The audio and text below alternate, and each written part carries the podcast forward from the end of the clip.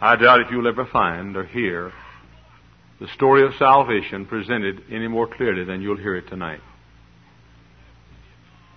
Tucked away in the Old Testament is one of the most beautiful of all the Bible stories. One that is seldom mentioned, one whose scripture is seldom preached, and yet one of the most precious, one of the sweetest, one of the most touching stories you'll find anywhere in any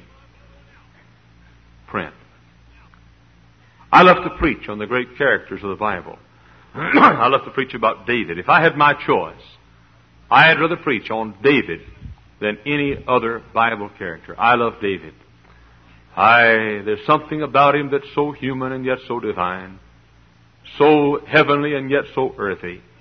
He's so like me in that he gets happy and so like me in that he was weak, so like each of us. And so I, I love David. David and his friends and David and his victories and David and his defeats and David and his life. I love David. I love Elijah. I love to preach on Elijah. To me, there's no man in all the Bible as masculine as Elijah. I love him. I love to preach about him because he was so like we are.